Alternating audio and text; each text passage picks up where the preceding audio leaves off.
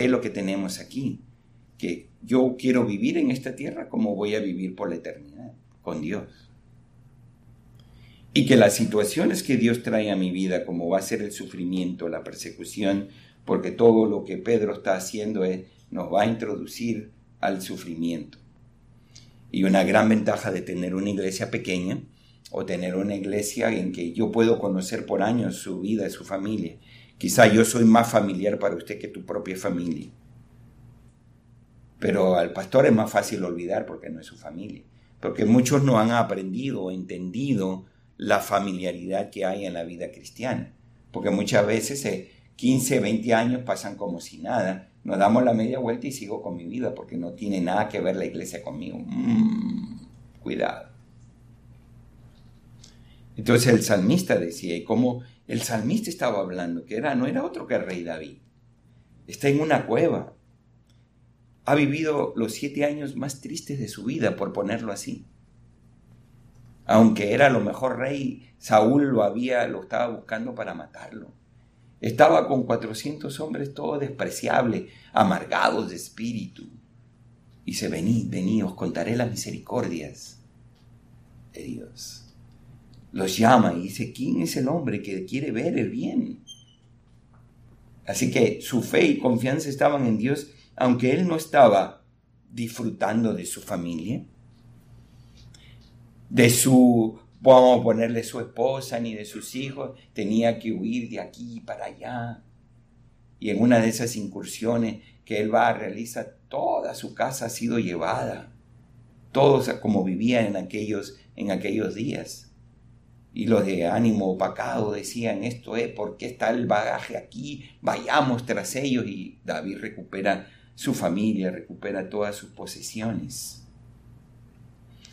Pero en esa subida llega ahí a donde Abimelech, que es un nombre genérico como decir presidente, faraón, rey, César. Y él piensa y dice, bueno, pero este no es filisteo. Qué mejor este que se va a volver en contra de nosotros a favor de su pueblo. No es nuestro gentilicio, no es de nuestra nación. Y David tiene que llegar hasta cierto punto que tú te lo imaginas alguien que siempre tenía su confianza en Dios, pero que delante de esta persona se finge loco. La saliva o la baba, para ponerlo un poquito más despectivo en ese aspecto, le chorrea por la boca a los labios. Se finge loco por las paredes y salva la vida. Esa es la situación en que él que escribe el Salmo 34. Ahí está en su encabezado, si ustedes lo leyeron en su Biblia cuando delante de Abimelech se fijó, ¿para qué me traen a este hombre? Sáquenlo de aquí. Menos mal. ¿Era David cobarde, falto de valor? No. Hay que amar la vida y hacer todo lo posible por seguir viviendo para dar gloria y honra a Dios, porque hay ciertas cosas que solamente tú puedes hacer que otras personas no lo podrán hacer, no que seas indispensable. Eres necesario hasta el punto en que Dios determina en que tú eres necesario aquí en la tierra. Sin embargo, cuando esto digo yo, hay, hace poco se hizo toda una celebración del aniversario de Roe versus Wade, o sea, cuando en 1973 se firmó la ley del aborto en este país, una ley nefasta.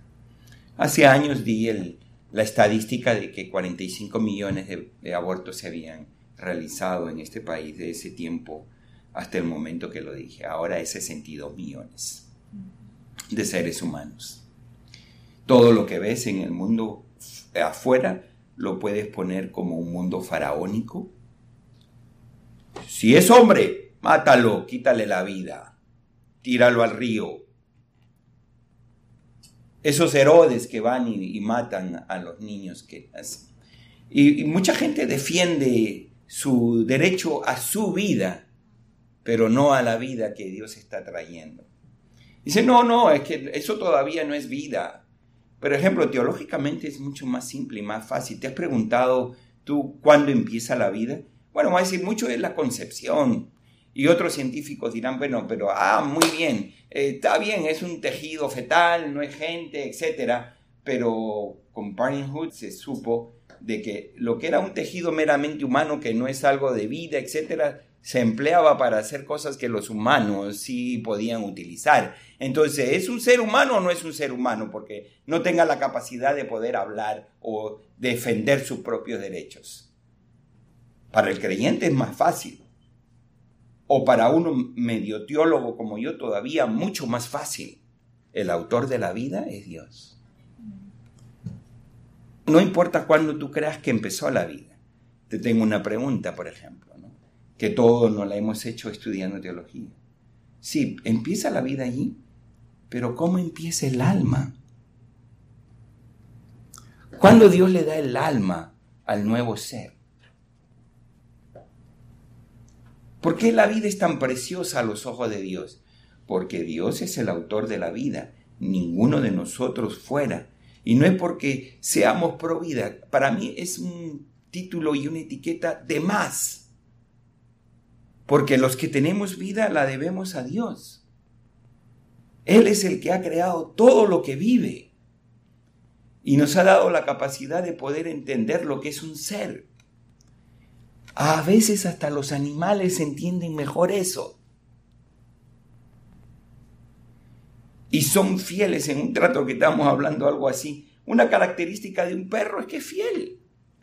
Pero al mismo tiempo en nuestro idioma decimos, no, ese tipo es un perro.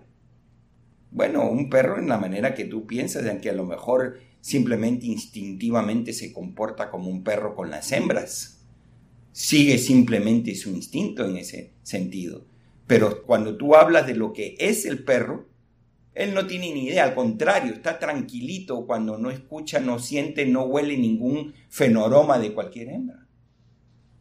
Es un perro fiel. Se alegra cuando te ve te hace fiesta, te ladra, se queja, le falta hablar, como decimos.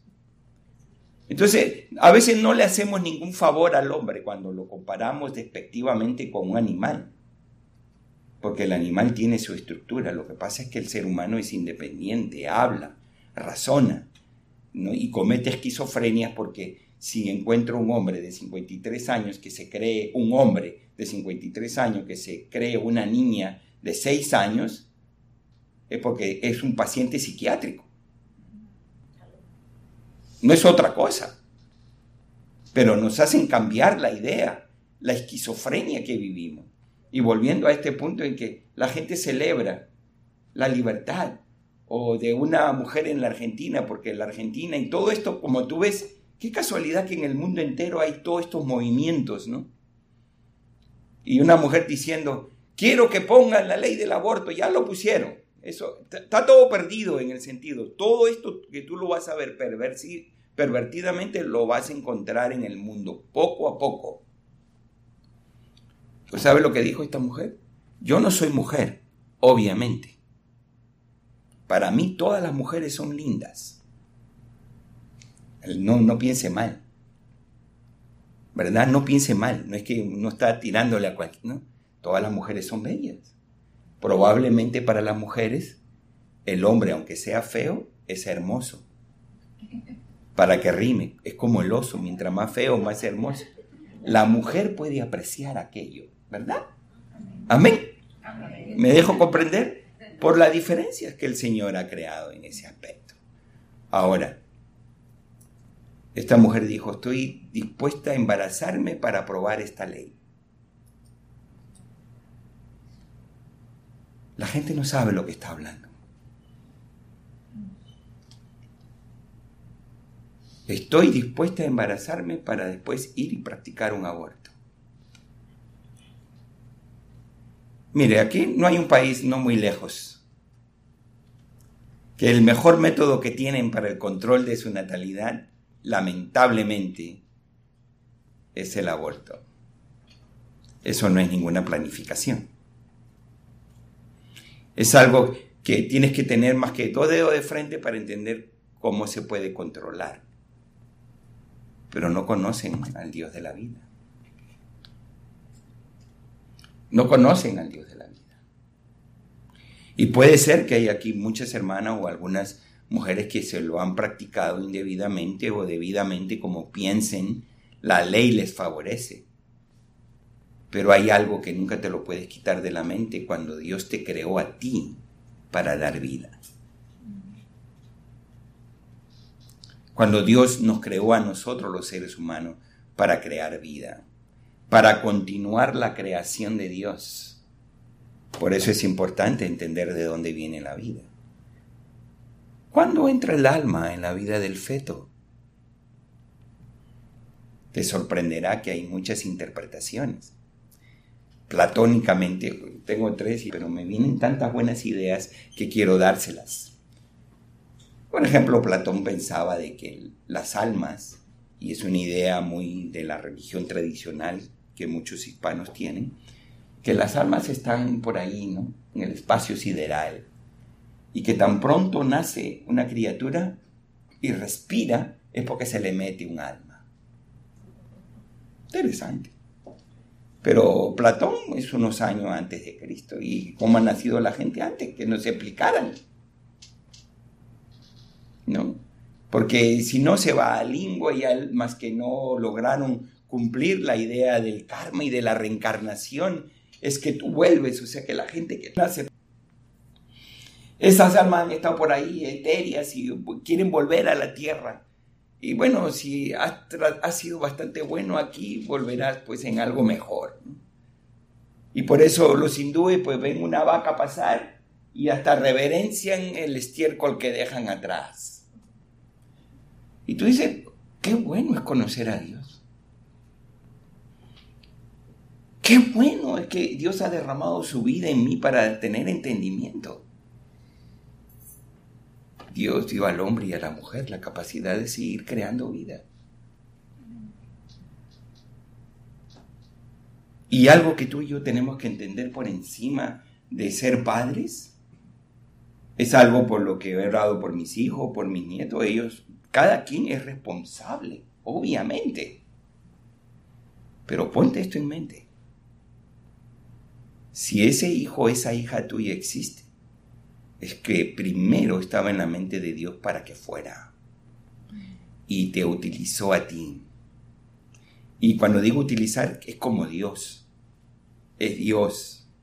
Él sabe, el buen Dios sabe cómo traer a su creación aquí a la tierra o para juicio o para bien. Mi responsabilidad es que conozcan a Dios. Sea o no mi hijo, mucho más si es mi hijo. O sea, Dios lo trajo, no es tuyo. Tú estás bajo cargo, bajo administración. Pero madres o padres muchas veces nos desesperamos en este aspecto. Y bueno, es bueno cumplir esa deber y esa responsabilidad. Pero son de Dios. Van a dar cuenta a Dios. Lo que tú quieres es que cuando ya lleguen a una edad, ellos sigan su carrera delante de Dios. Tú puedes ver a tus nietos, niños, correr por ahí, pero en tu mente y tu oración es que corran delante de Dios. Porque yo no estaré, sus padres no estarán alguna vez, pero Dios es eterno.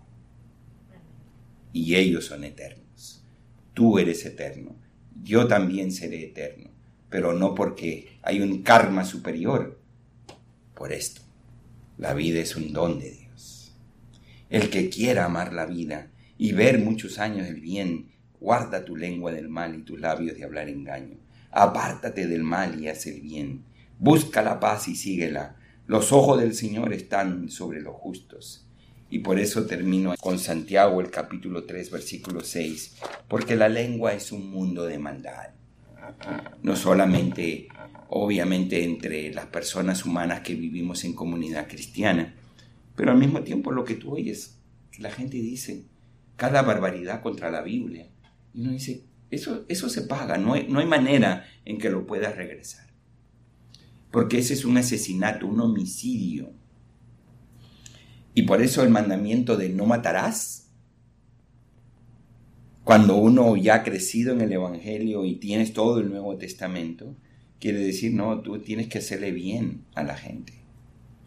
Aún tienes que estar dispuesto a sufrir el mal en ese aspecto porque tú sabes que la vida es temporal y dónde va a ir esa persona.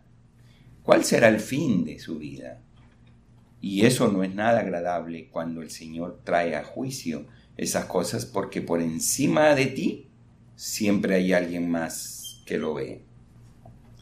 El mundo te puede juzgar y criticar todo lo que tú quieras. Es fácil criticar a otra madre que no es la misma. Es fácil criticar todos los errores de los demás, pero mírate a ti mismo. Dios ve nuestro corazón y Él sabe lo que hay en nuestro interior. Entonces al creyente se le invita a evitar toda clase de mal que somos tan proclives a caer. No estoy diciendo ningún secreto, tú y yo somos más proclives, tendemos a hacer el mal que el bien.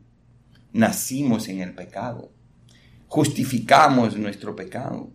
¿Recuerdas cuando el Señor nos enseñó en la oración modelo y Él dijo, Señor, líbranos del mal? Oh, por supuesto que hay fuerzas que actúan ahí, pero aún librarnos de nosotros mismos.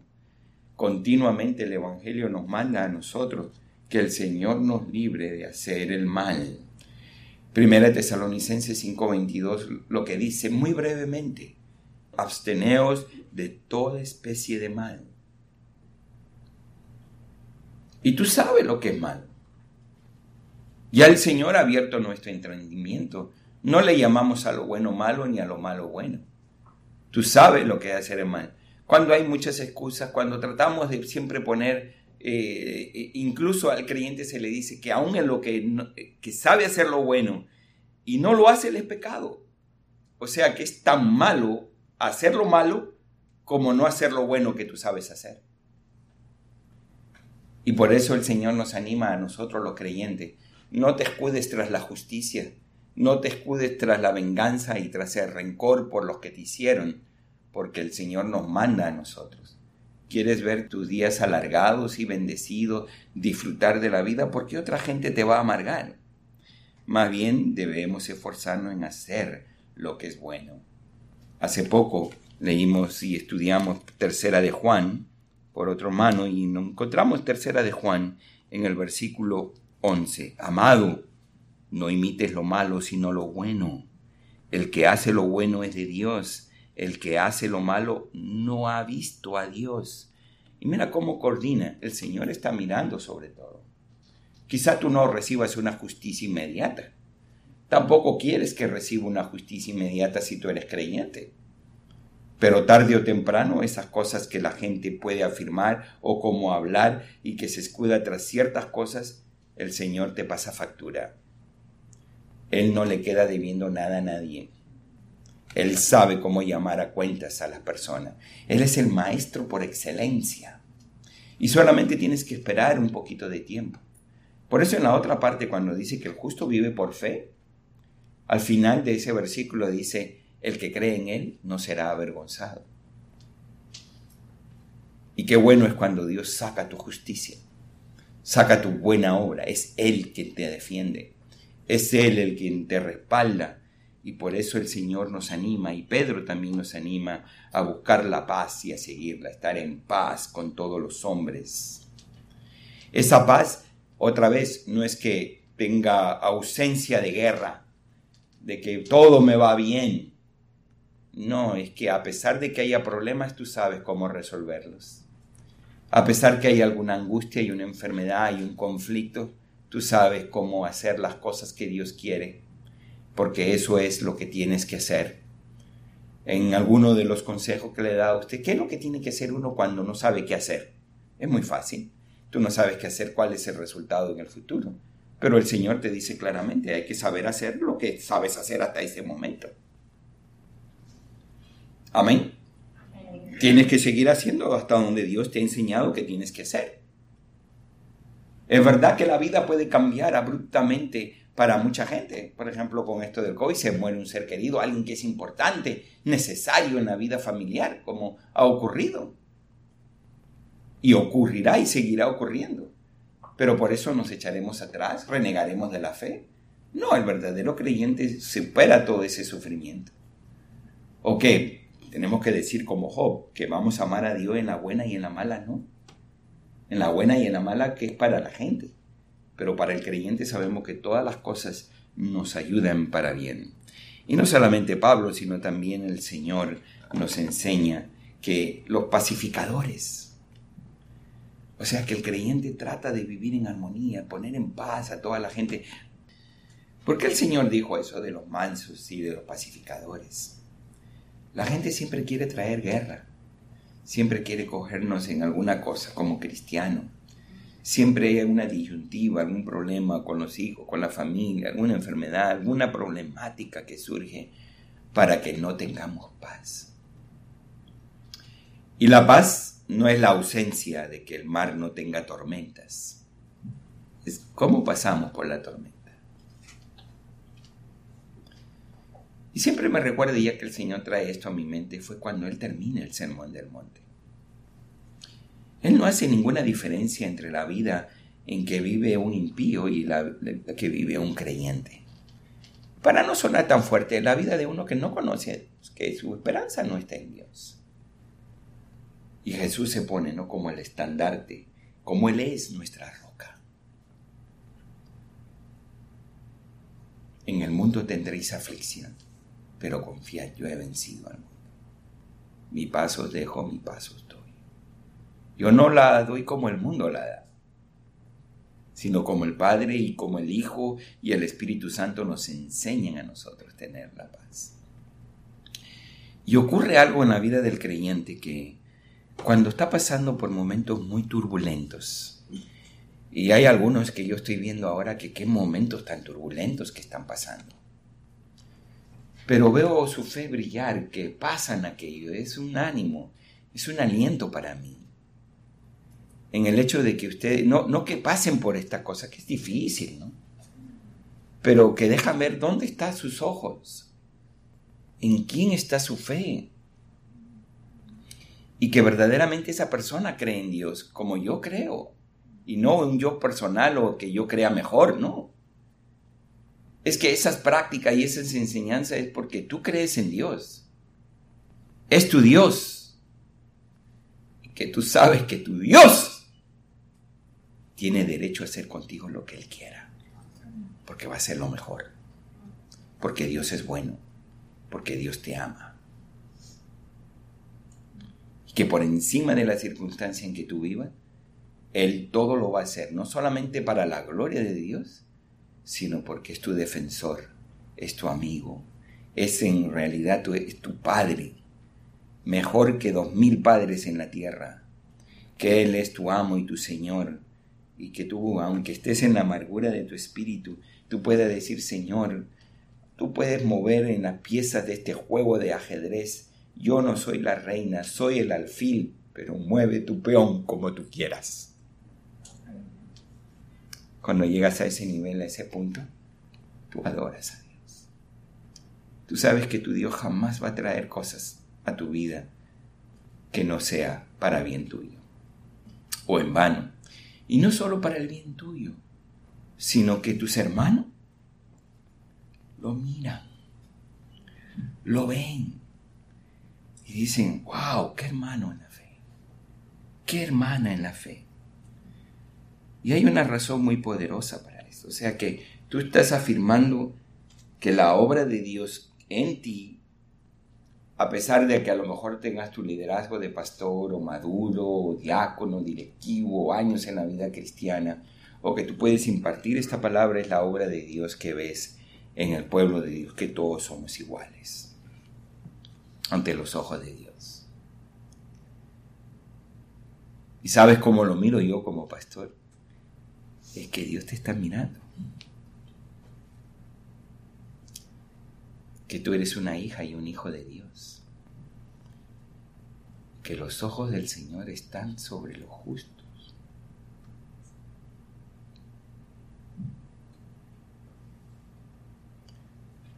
Por ponerlo de contraste que nunca faltan.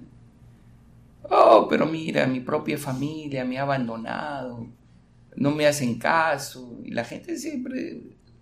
Una, una de las cosas cuando la gente se queja, cualquiera, y para que tú y yo aprendamos, porque, oye, no hay gente que no sea quejumbrosa. Todos nacemos con parte del pecado en ser quejumbrosos. Y quizá yo sea la persona todavía más quejumbrosa en cuanto a eso. Porque si veo la comida y la comida y a veces veo a mi nieto que pone el dedo y él toca y dice, no, no me gusta. Y yo digo, ¿cómo? No porque para probar algo que si le gusta o no le gusta, tienes que comerlo, ¿no? Pero a veces pones el dedito. Mm, eh. Bueno, es niño. Pero así somos, somos, como decimos en nuestro Spanglish, piquis. Ponemos una, está muy caliente, está muy frío. Me, Dice, oye, ¿tus padres de qué pelean? Porque los hijos, ustedes, que son jóvenes, no piensen que no hablan de su matrimonio. Los primeros críticos de nuestro matrimonio son los hijos. Amén. ¿Así? Hijo fuiste, padre serás. Pero cuando tú te cases y tengas tus hijos, el Señor nos da la bendición de verlo. Si hacen mejor que nosotros, gloria a Dios. Amén. En eso. Pero tú ves que a veces van a cometer los mismos errores, a veces en la juventud, que no ha sido mi caso porque yo he entendido bien a mis padres, no estoy juzgando de aquello.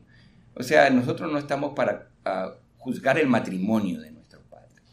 Podemos tabular un poco la crianza, de acuerdo a lo que es, pero tú eres responsable en tu generación, tienes mucho más información de cómo crías a tus hijos.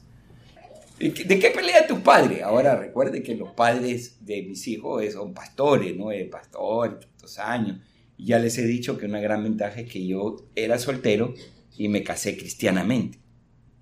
Aunque para otros no sea un matrimonio, pero era delante de Dios. Amén. O sea, esa fue una elección tanto humana como divina, buscando qué es lo mejor. No es que sea perfecto, porque nadie puede imitar otro matrimonio. Porque van a venir generaciones, es otro tiempo, hay otras cosas.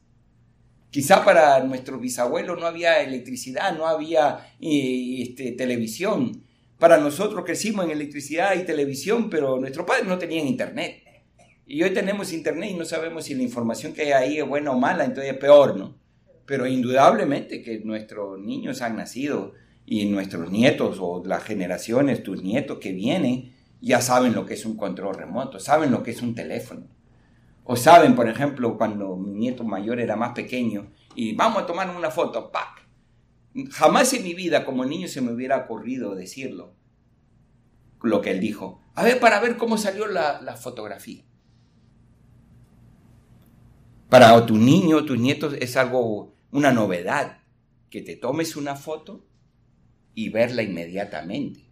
Porque tú y yo sabemos que la fotografía no vino así que la teníamos que mandar revelar y esperar a ver cuándo y cómo había salido.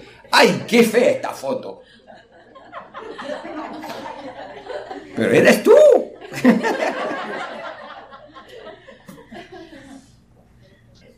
Por ejemplo, una, algo de socialización y culturización que era muy diferente para mí fue cuando fui al Asia. Y hay muchas ideas ¿no? de, cuando tú vas a otro país, puedes ir a otro continente. Y Hong Kong en manera especial, pues es una isla que está pasando ahora por otro tipo de problemas, pero cuando fui no, eh, es uno de los países más adelantados, creo que ocupa el lugar número 14 en el mundo. Y se acuerdan cuando ustedes ya antes leíamos, ahora tú dices Made in China, hecho en la China, hecho en la China. Pero antes muchos de nosotros, Tailandia, Singapur, Hong Kong, Hong Kong era, digamos, el lugar donde venían todas estas cosas. Y el adelanto es sumamente increíble. O sea, hay un adelanto increíble en muchas cosas, sobre todo para movilizar gente y personas. A veces podemos tener ideas de que no es así. O porque vivimos en este país más adelantado pensamos que otros no son adelantados. Y realmente nos llevan en muchas cosas una, una. Por eso es importante el hecho de que tú y yo cuando viajemos y lo miremos. Pero la gente ahí cuando uno, uno va, eh, es como en nuestros países que cuando sale a la calle, o sea, yo veía gente muy bien vestida. O sea, porque la gente que va a Hong Kong, gente de turistas, todo bien vestido. Y claro, ahora todo el mundo tiene celulares. Y yo veía a las chicas tomarse las fotos, ¿no? Y la gente y tomándose las fotos. Y no tenía ninguna pena, ninguna vergüenza, no porque hicieran nada inmoral, pero eran las poses que tenían. O sea, e, ellos modelaban para sus propios selfies y hacían posturas interesantes. Otra vez le digo, nada ni sexual ni moral, sino femenino. Y cómo se tomaban esas fotos, reales o no reales, genuinas o no genuinas, la gente ha aprendido a ser modelos de su propia vida. Entonces uno aprende, ¿verdad? Pero también aprendes de que mucho de eso es falso. ¿Cómo es nuestro interior? Algo de los problemas que encontramos y que estamos aprendiendo de las redes sociales y por eso no me gusta es que tú puedes ser la persona que tú quieras. Tú puedes aparentar muchas cosas. Y debido a esos modelos, uy, da la impresión de que fuera una muchachita de 15 o 18 o 25, ¿no? Etcétera. En total tiene más millas que el diámetro de la Tierra. Y no tiene la edad que dice que tenía, o el hombre, o lo que sea, ¿no? Nunca he tenido necesidad de verlo, pero es lo que la gente comenta. Y detrás de eso, gente loca, psicópata, sociópata, porque tú no sabes pero los ojos del Señor están sobre los justos. Tú no sabes, pero Dios sí. ¿Cómo ve tus acciones? Muchas veces el Señor lo guía a través de los hermanos, la gente que dice, no, pero eso no está bien. Tienes que abrir tus ojos a la realidad. ¿Qué es lo que Dios te guía? Por ejemplo, hace muchos años yo puse unos tintes en mi ventana para el calor, el sol da en, la mañana temprano en unos lugares. Y obviamente mucha gente después cambia su ventana a algo más seguro, pero no solamente es contra el huracán, sino te ayuda al aislamiento. El calor no pasa, eh, es mejor la estructura en ese aspecto, el aire no se escapa. Pero a algunos que vienen de países donde no hay aire acondicionado le parecerá algo raro pero basta nomás llegar al aeropuerto y abrir para que sepas tú el tremendo vapor y el calor que hay, ¿verdad? Que no dudo que estará en otros lugares. Entonces puse ese tinte. De día hay una gran ventaja, los de afuera no pueden ver hacia adentro. Ahora, no te descuides en dejar la ventana, la cortina abierta de noche, porque de noche la luz que está adentro se proyecta y todo el mundo te va a ver como si estuvieras en una vitrina. Ese es el efecto. ¿Verdad? Muchos edificios pueden tener ese efecto y tú lo sabes bien si tienes esos tintes, por ejemplo, en tu carro. Tú piensas que Dios no te ve. Aún nosotros como creyentes podemos pensar, bueno, lo que estoy pasando ahora es que Dios no me ve. el, el, desaliento y el desánimo y la manera como Satanás nos ataca es pensar que hasta Dios te ha abandonado. Entonces buscamos pretextos, no que el pastor, no que los hermanos, no que esto, no que lo otro. Eh, no me interesa.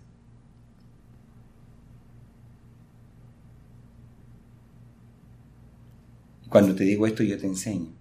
O sea, no, no, no le echemos el pretexto a otra gente. O sea, yo lo que les enseño es que la oración común, la oración que nosotros tenemos, el ayudarnos mutuamente, o contigo. Pero hay alguien que no parpadea, como tú o como yo.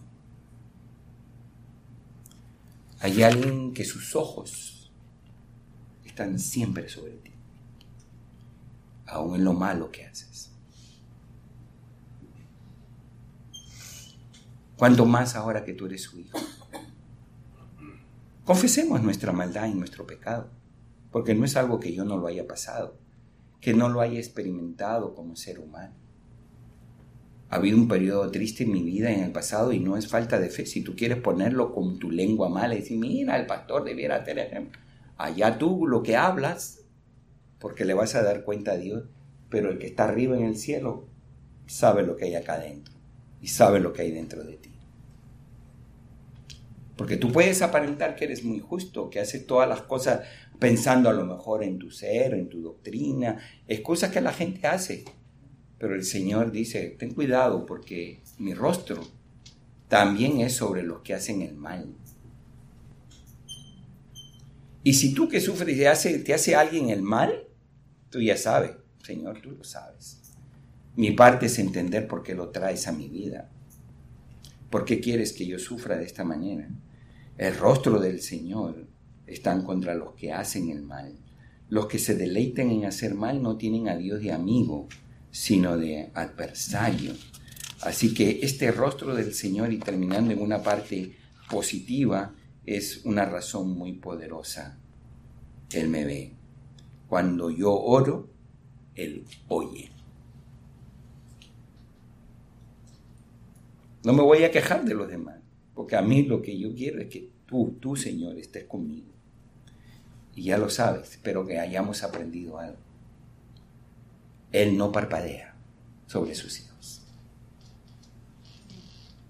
Es una bendición. Es a ti. Sus ojos están puestos sobre ti. Cada lágrima, según el libro de los Salmos, está en su redoma. Y Jesús en la tierra dijo, ¡ay! De los que tienen tropiezo o los que causan el tropiezo. Es imposible que no vengan tropiezos, que no vengan pruebas o problemas, pero hay de por quien vienen. Y creo que Pedro entendía muy bien esto. Tú y yo vamos a sufrir, y esta es la preparación, pero nos da y nos permite para poder entrar a la parte del sufrimiento del capítulo 3, verso 13, hasta el capítulo 4, versículo 19, que todo el mundo dice que es el tema central de Primera de Pedro cómo sufrimos nosotros por causa de la injusticia. Así que si sufrimos por causa de la justicia, lo vamos a entender. Pero si somos injustos, bueno, no hay nada de qué quejarse. Pero el apóstol estaba hablando a nosotros los creyentes porque lo que aquí en adelante vamos a ver y seguimos viendo es que el creyente cada día va a padecer más en esta tierra, en la cual simplemente somos extranjeros y peregrinos. Amén. Señor nos siga confortando. Ponemos. Gracias Señor por saber y entender que tus ojos están sobre tus hijos. Tú no parpadeas. Estás a favor nuestro y nos contestas la oración en alguna u otra manera, pero siempre estás oyendo. Ayúdanos a entenderte, a no quejarnos, a ser quejumbrosos como el pueblo de Israel en el desierto sino entender tu propósito, porque ya hemos madurado, hemos crecido, tenemos toda la escritura, tenemos la iglesia, tenemos a Cristo como nuestro intercesor, nuestro Salvador, que Él ha prometido darnos su paz. Y oramos que ahora la paz de Cristo sea con cada uno de nosotros, porque no depende de nuestras circunstancias, sino de nuestra relación contigo. Cualquiera que sea la angustia, el tormento que algún hermano o hermana esté pasando, que sepa que sus ojos están sobre esa persona. Que tú estás allí ayudándonos y consolando y qué bueno si tú nos incentivas a ese consuelo, a esa ayuda, a esa bendición dentro de tu pueblo, tus hijos. Consuela, Padre, a tu pueblo. Ayúdanos a seguir viviendo este tiempo tan malo que vivimos. Y que sepa los que no conocen que también tus ojos están sobre ellos. Que se arrepientan y vuelvan a tus caminos que vuelvan, crean en ti, oh Dios. Gracias, Padre, en tu nombre.